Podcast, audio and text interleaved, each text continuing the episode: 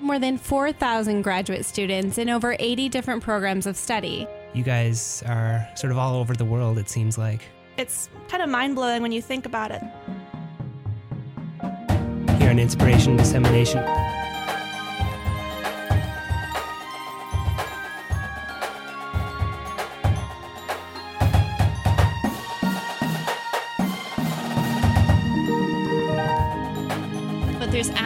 Photographs of this data set stretching over a much longer period of time. They're now converted into basically mathematical shapes, and we can now analyze the the statistics of this shape. Good evening, listeners. Good evening, listeners. Good evening, listeners. It is the 14th of April, 2019, and you're tuned in to 88.7 KBVR Corvallis. It is currently just after 7 p.m., and on a Sunday, that can only mean one thing. It's time for another episode of Inspiration Dissemination. I'm Adrian Gallo. And I'm Lori Lutz. At Oregon State, we have more than 4,000 graduate students in over 80 different programs of study. And here on Inspiration Dissemination, we feature the research and personal stories of one of these students each week. If you're a graduate student at OSU and you're interested in coming on the show, or you just want to find out more about all the awesome things going on at Oregon State, check out our blog at blogs.oregonstate.edu slash inspiration, where you can find out all about our up-and-coming guests and links to our Twitter and Facebook pages. Inspiration Dissemination is recorded live, and should they occur, any opinions expressed on the show are those of the hosts and their guests and do not necessarily represent Oregon State University or the station. Tonight, our guest started in Switzerland for her undergraduate degree in environmental studies. Her cultural immersion continued in Australia and Kenya, where she focused on understanding how people prepare for climate change and where she was first exposed to human animal interactions. She is a master's student in fisheries and wildlife biology and is uh, studying with Dr. Kelly Biedenweg. Well, Jackie Deli, thank you so much for coming on air, and I apologize for that hiccup in the beginning. No, that was a fantastic introduction, actually. Thank you. Thank you for having me. So, before we begin, I want to stay a little bit big picture. And as people go and explore the land, uh, especially forests and whatnot, I wanted to ask how have human and animal interactions evolved over time? Uh, that's a big question and a broad one, and I'll try to capture it. But I would say uh, our populations are increasing. So the way we use the land, um, whether we're developing it, whether we're using it for substance, economic purposes, recreational purposes, hiking, hunting, rafting, uh, has changed. And in Oregon, you know, our population is increasing and it's growing, so that interaction with wildlife is increasing um, as that urban wildlife fringe is becoming a little smaller. So, what does that mean for land managers? they have a lot of responsibility. The parcels, if you look at Oregon and how we divide our land, um, you have so many agencies and organizations working to manage. You have the BLM land that manages for recreational purposes. Uh, maybe they also manage for the fauna and flora. Maybe they manage for economic purposes. You have federal agencies managing for wildlife populations. We could see that with our refuge system. Um, and then you have nonprofit organizations operating in the same space, managing the same type of uh, land, whether it's for wildlife or people uses. I think that would cover it. So, for BLM, the Bureau of Land Management, they have a lot of specific objectives. For the Forest Service, they also have a lot of specific objectives. And your research does a combination of things, looking at both the spatial locations of the land that they manage, but also the values of the communities that they operate. Tell us a little bit more about this human ecology mapping technique. Right. So I want to add to that the U.S. Fish and Wildlife is another agency I want to recognize because they're also someone who I've worked with a little bit um, by in communication with to understand, you know, Oregon's wildlife populations. Um, they operate in many different states. So we have the Oregon Department of Fish and Wildlife here, um, working in their Salem offices. Um, and to add, your question was again. Oh, um, tell us a little more, a little bit more about the uh, this method that you're using Right. called human eco- uh, human ecology mapping. Is Yeah, right? and some people call it community based mapping. Um, some people call it participatory mapping, and I think it's awesome. you might see this a lot in indigenous community work. Um, my advisor, Dr. Kelly Biedenweg, again, she's a social scientist in the Fisheries and Wildlife Department here at Oregon State University. And she's done human ecology on the Olympic Peninsula in Washington State. And I think what I love about it, it is it spatially maps people's knowledge, their values, or how they use the land. So you could get a lot of techniques, and it allows people almost the the power or the opportunity to give their decisions of how they use that land visually, and then communicating through that. So I used it in my own research um, as a method to capture how humans use the landscape in Oregon, specifically for recreational purposes hiking, hunting, floating, hanging out, picnics. Yeah. So, can you tell us a little bit more about how you went about conducting this research? So, you're making these maps and you're literally like handing maps to people that you run into on the trail. Like, what did this look like? Yeah. So, starting off as any researcher, you're just flooded with information and where you want to take that research and the methods you want to apply. And I took the opportunity to say, what do I really want to learn? And what's the best way to capture this idea of human black bear interaction, which is the core of what I'm interested in? Uh, so, how I started is it might be a long winded answer, but I approached the Oregon Department of Fish and Wildlife and said, Hey, do you have information on where there's known human black bear interaction areas in the state? And since 2008, the Oregon Department has had a mandatory check in of black bear tooths from hunting kills, uh, bears killed from timber damage, bears killed from human safety. So they have lots of good data. From a scientist perspective, fantastic. I mean, a decade's worth of, of data. It's like that's essentially a long term data set of where humans and black bears have interacted in some way. Right. So they're mortality points, and I'm calling them human black bear interaction because it's exactly that. Bears killed for these various uh, human induced reasons, you could say. And this is um, this data set is unique to Oregon, right? This process is something that um, so when a, a, black bear is killed for whatever reason, a tooth I, you kind of just like slip that in there, but I find this very interesting. a, um, a tooth has to be presented along with GPS coordinates, right, um, exactly. to the Department of Fish and Wildlife, and so that's where this data set comes from, right? Yeah, and I, I don't think enough is emphasized how yeah exactly cool this is for a scientist because you get so much data off of that tooth um, mm-hmm. about to help manage black bear populations from a management perspective and understand a little bit more about the ecology of black bears themselves in Oregon. I could go on about what I know about black bear ecology, but understanding population dynamics of black bears is difficult. And I know this is just one method that they're using. Uh, and it is unique to Oregon because, unlike other states, they don't have this mandatory check in of killings. So I think when most people think of a science project or a, or a research project, they think of just the physical side of things. So exactly what we're discussing: where are where on the landscape was there a human black bear interaction?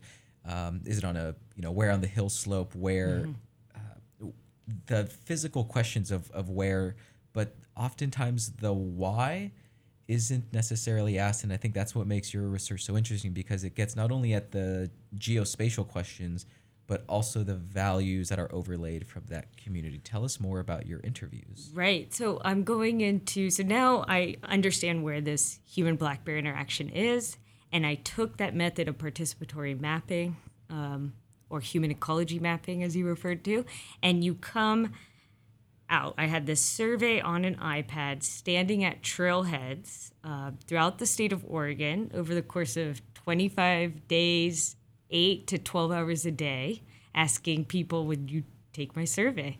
Uh, 15 minute long survey, so it probably was drooling and agonizing for some, but they were. They physically mapped in this on this iPad where they use the landscape. So they drew a circle or a dot and they said, This is where I use.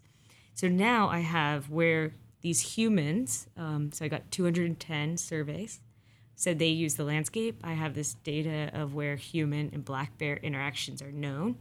And then spatially, what's that look like? And just visually, managers appreciate that. And then now there's all these tools I'm learning. I'm still a student, so I'm learning a lot.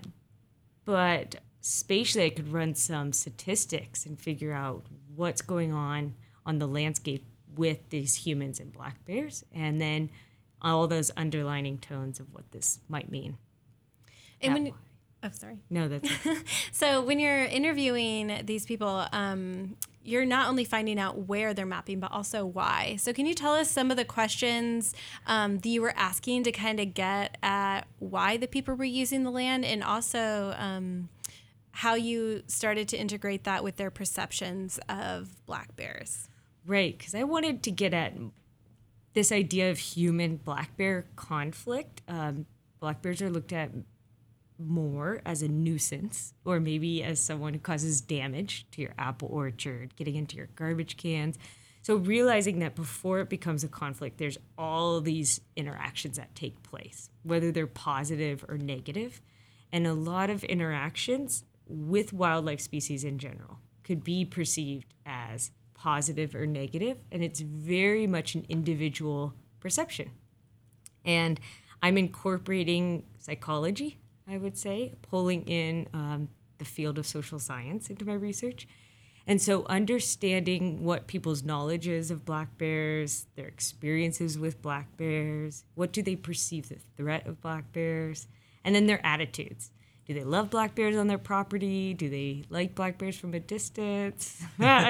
do they want to see black bears as often as they can? Uh, leading into do what kind of control methods would they want of black bears? Lethal controls, killing of controls. I asked a lot of questions, but you can't help yourself when you're interested in all this um, individual attributes, as we could call them, of people, and then getting up to overall what's their acceptance of black bears. Some people say tolerance, calling it attitude.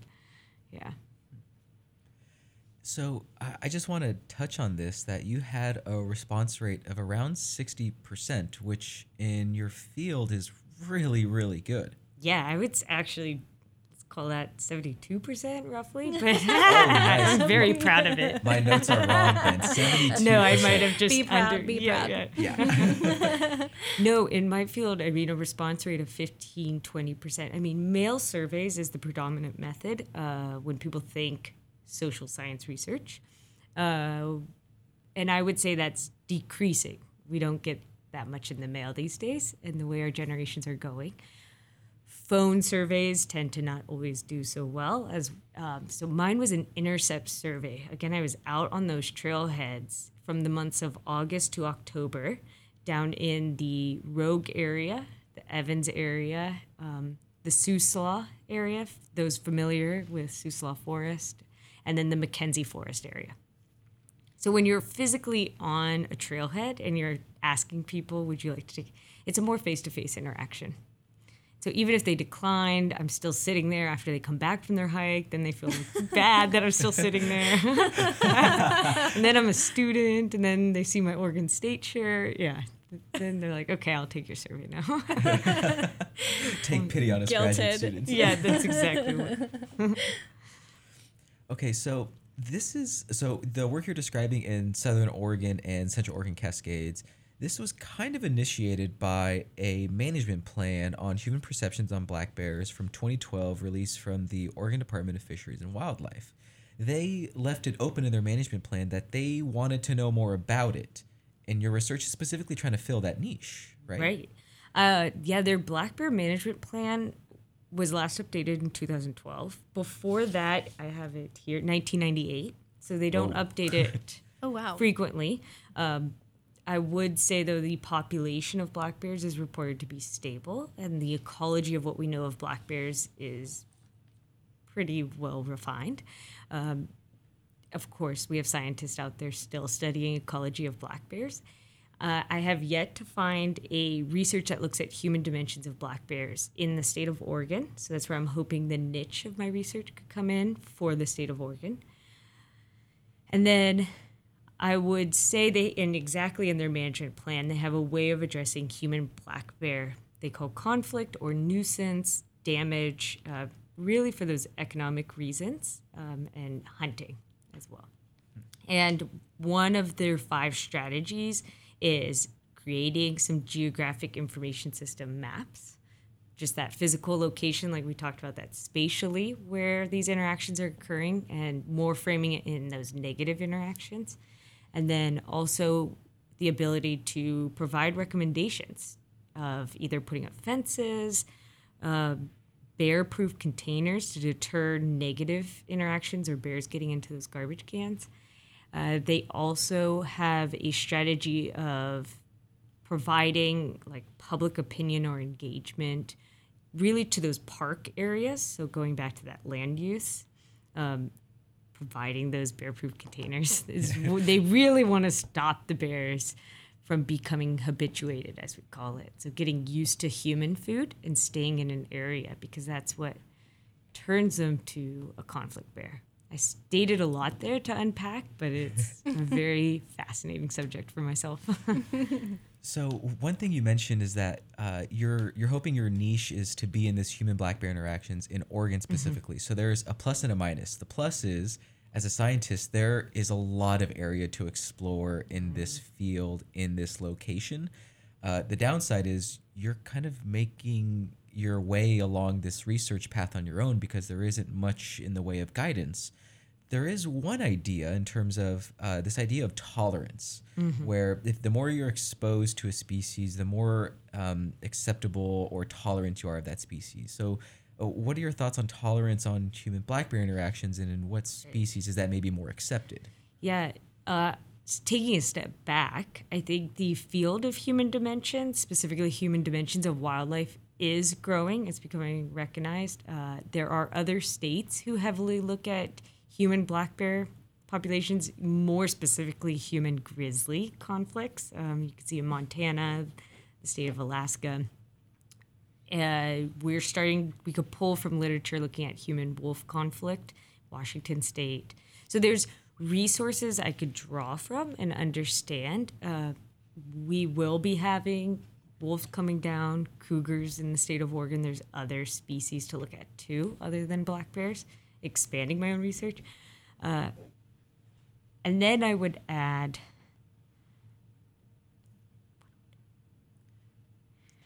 What what more about tolerance? That the more we should know about an animal should have some level of predictability in that. Oh, the more we know about whales, we probably appreciate whales more, and we want to save them more. Does that work for black bears? And that's actually exactly what I'm exploring this idea of tolerance. I've gotten some reluctance to use that word because, again, I'm dealing with so many different fields from psychology to ecologist. And so I myself am trying to figure out if I use the word tolerance, what is my clear definition of tolerance as it relates to black bears or my study? So the word acceptance is one, and then perceptions is one that you widely hear of. And so I'm still playing with this idea of tolerance and trying to understand it because you're so right. There's a wide spectrum, and historically, tolerance has been almost like a acceptance of a capacity for a wildlife species, uh, really based on a population number. So I know you're just diving into your results and you haven't um, had a chance to really come up with any conclusive results yet. But do you have any feelings toward um, whether people that um, have had more interactions with black bears, like do they have more of a positive perception, or do you have any feelings about what I- people have told you? I would say one of my favorite things of doing the work I'm doing, and it's probably because I like to talk a little bit too much, is and thing you're on the show. yeah. Doing intercept surveys, you do get a lot of things that might not be when you do a survey and you mail it out, they fill in bubbles. When you're on the trailhead, I get a lot of personal interaction and stories I wouldn't otherwise hear of. And everyone wants to share their story or encounter with a black bear, their experiences, both positive and negative and I heard a lot of good stories. And I would draw, and I recently I am exploring my data a little bit more because all I've done is that spatial. I have some pretty maps to share. Everybody but loves everyone maps. loves Yes. to get those p values their their statistical significance so i though um, have looked at experiences people's experiences those that have expressed uh, negative experiences with a bear whether it's seeing a bear that direct interaction the bears on their property that has driven more of their overall negative experience with black bears and their overall negative attitude towards black bears. Those who have positive, it's not as driven to their experiences, they express it as positive. And those are neutral who express, eh, I like bears, I understand they're there, but maybe keep them at a distance. Mm-hmm. So I have started to see some results that show negative experiences really drive a more so negative attitude. Is how I would phrase That makes sense, I mm-hmm. think. Yeah, definitely. I guess, you know, whales are a hard animal to have a negative experience with, but bears, well, they're a much easier animal to have a negative experience with. and then that degree of ne- right if it's um, a one-time interaction or if it's a loss of your pet i mean that would really Right. influence if it's getting into your garbage or if they repeatedly impact your apple orchard at some point you might be like enough's enough of this bear coming around.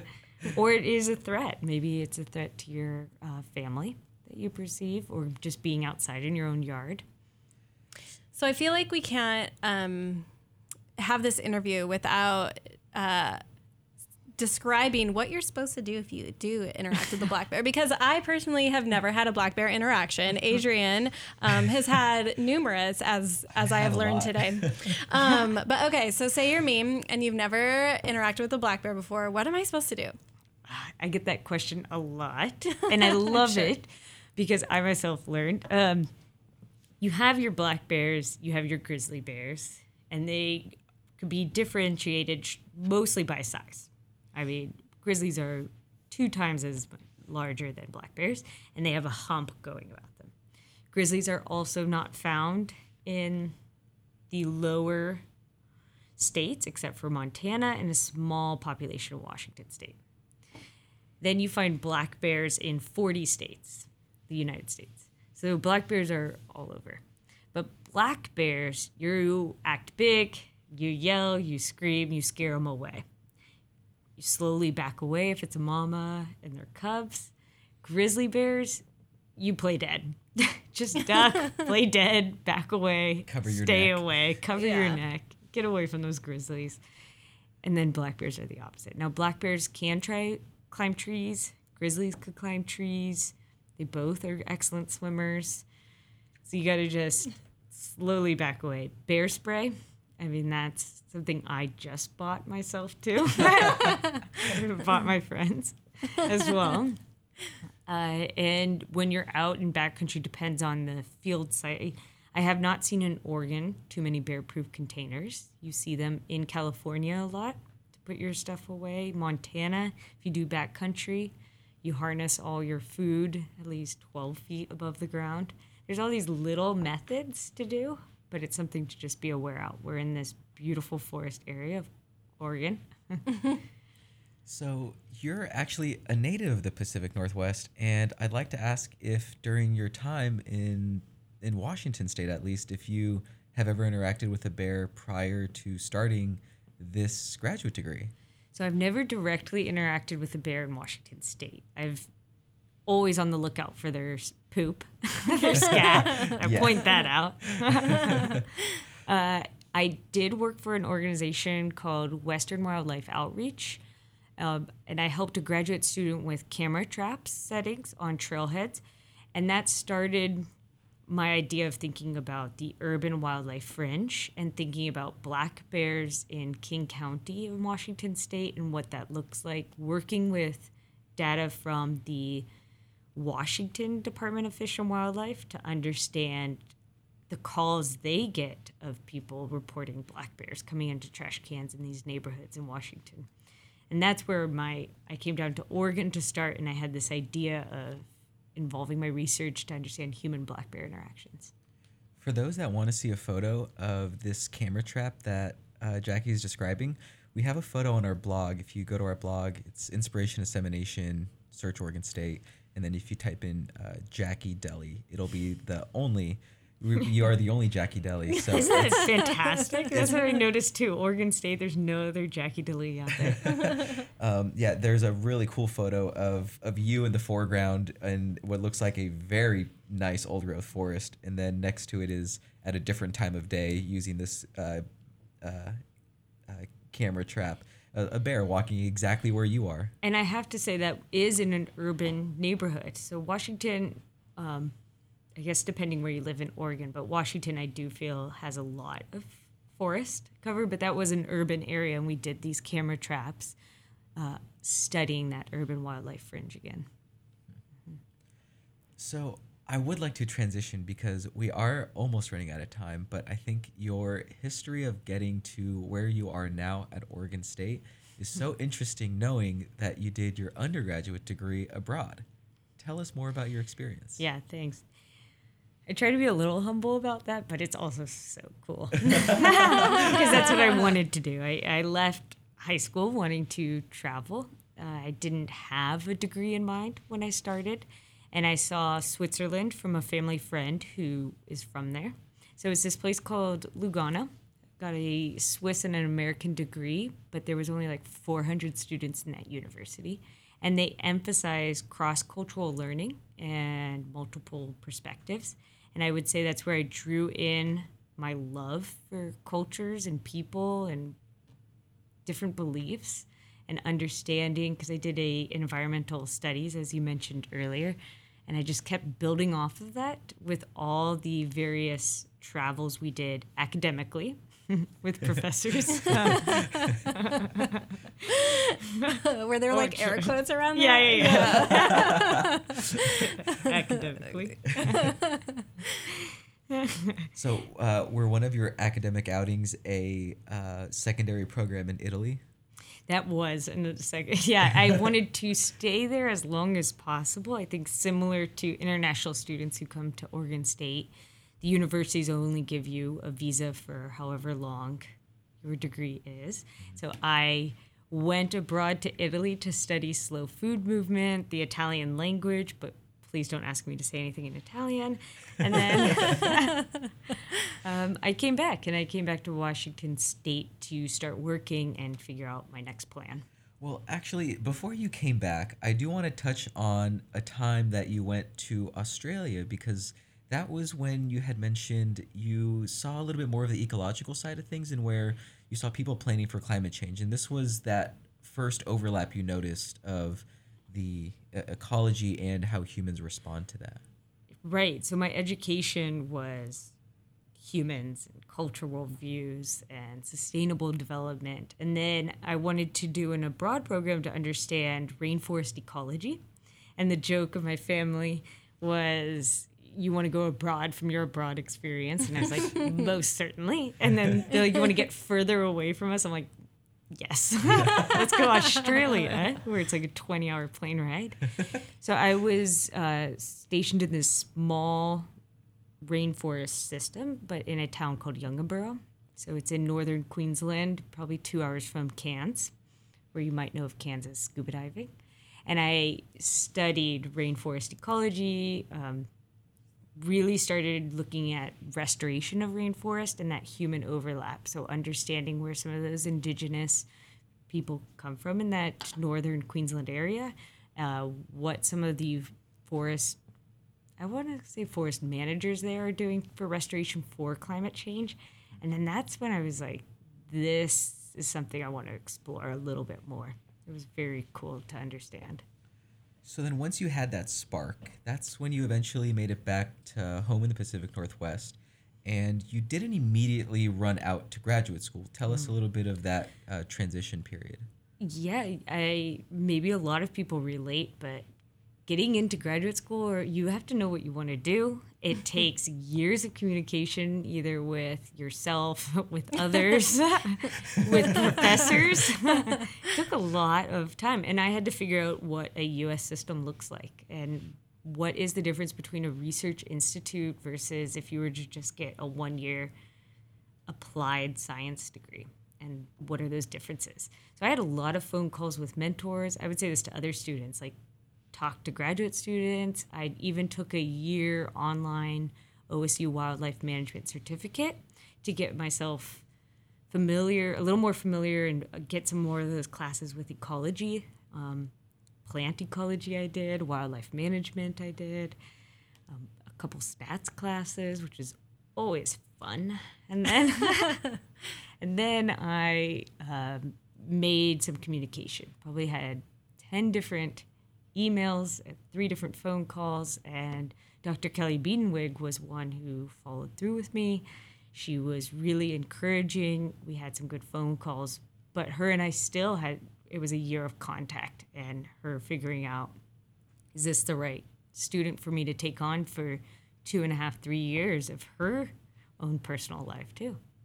It's a lot of commitment from a professor standpoint to take on students.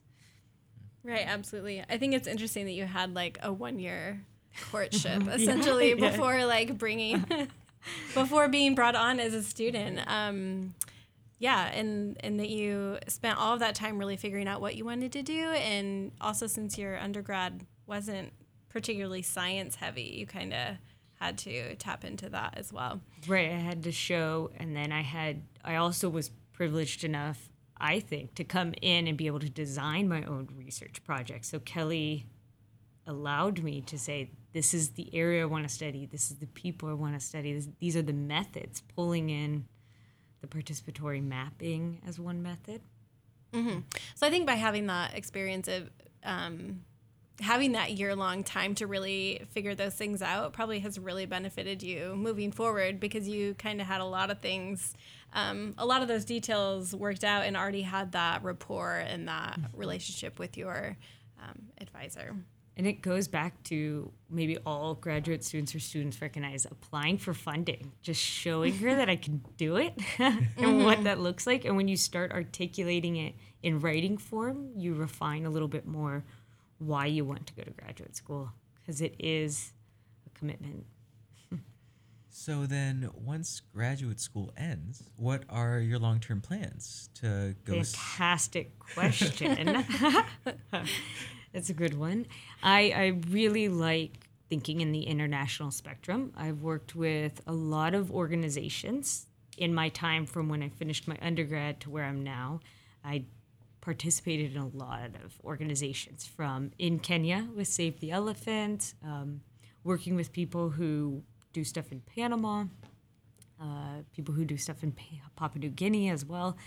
And I would like to go back to that. I think human wildlife interactions could be found everywhere globally.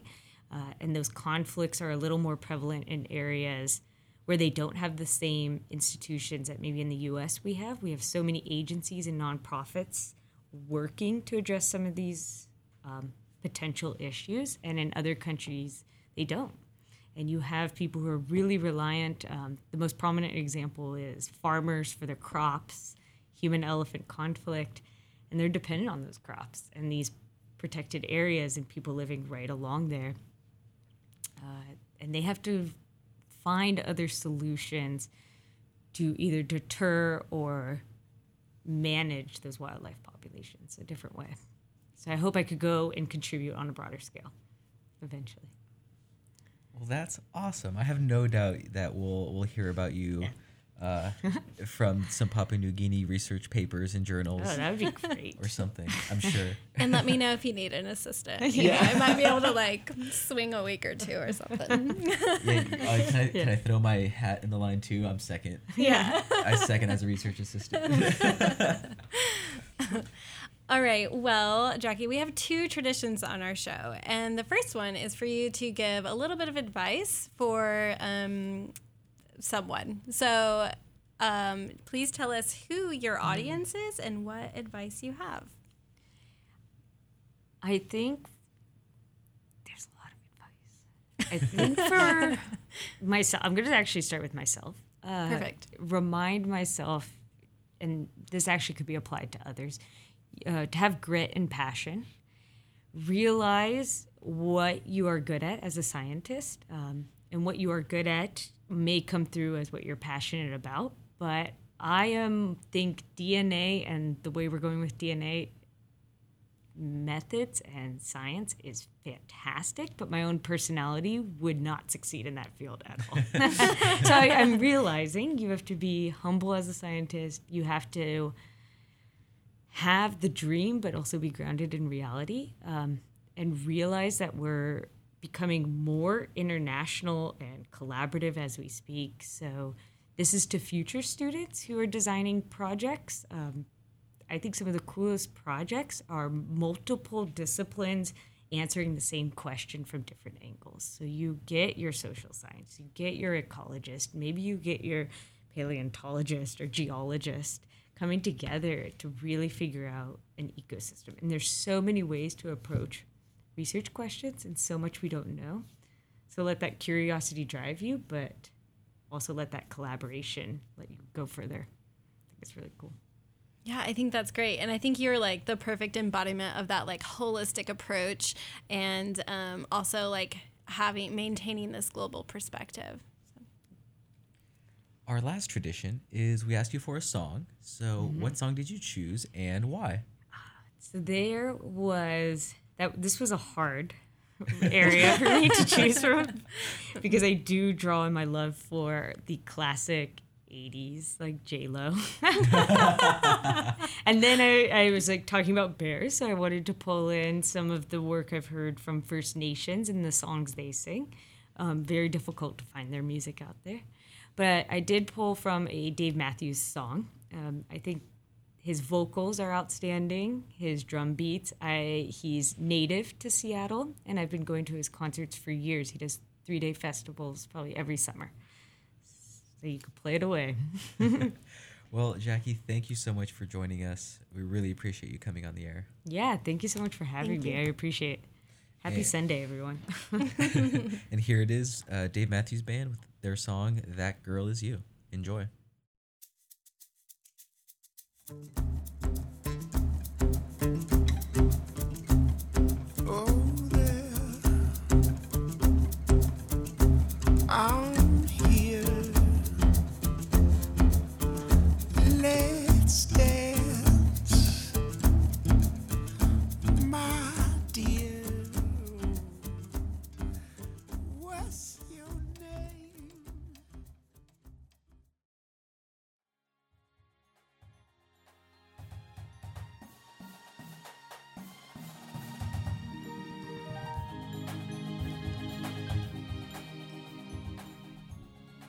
Thank you for listening. If you want to support the show, please tell your friends about it and give a five star review on Apple Podcasts so other podcast peeps can find our show.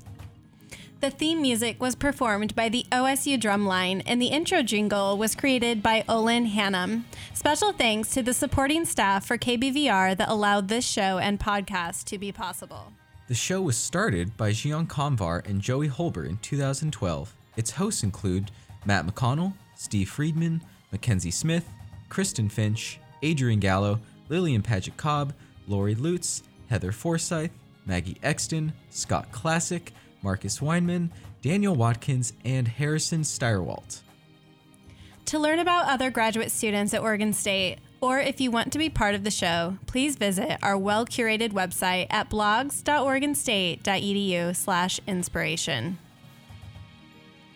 And finally, don't forget you can follow us on Twitter at KBVRID and Facebook at Inspiration Dissemination. Thank you for listening and stay curious, my friends.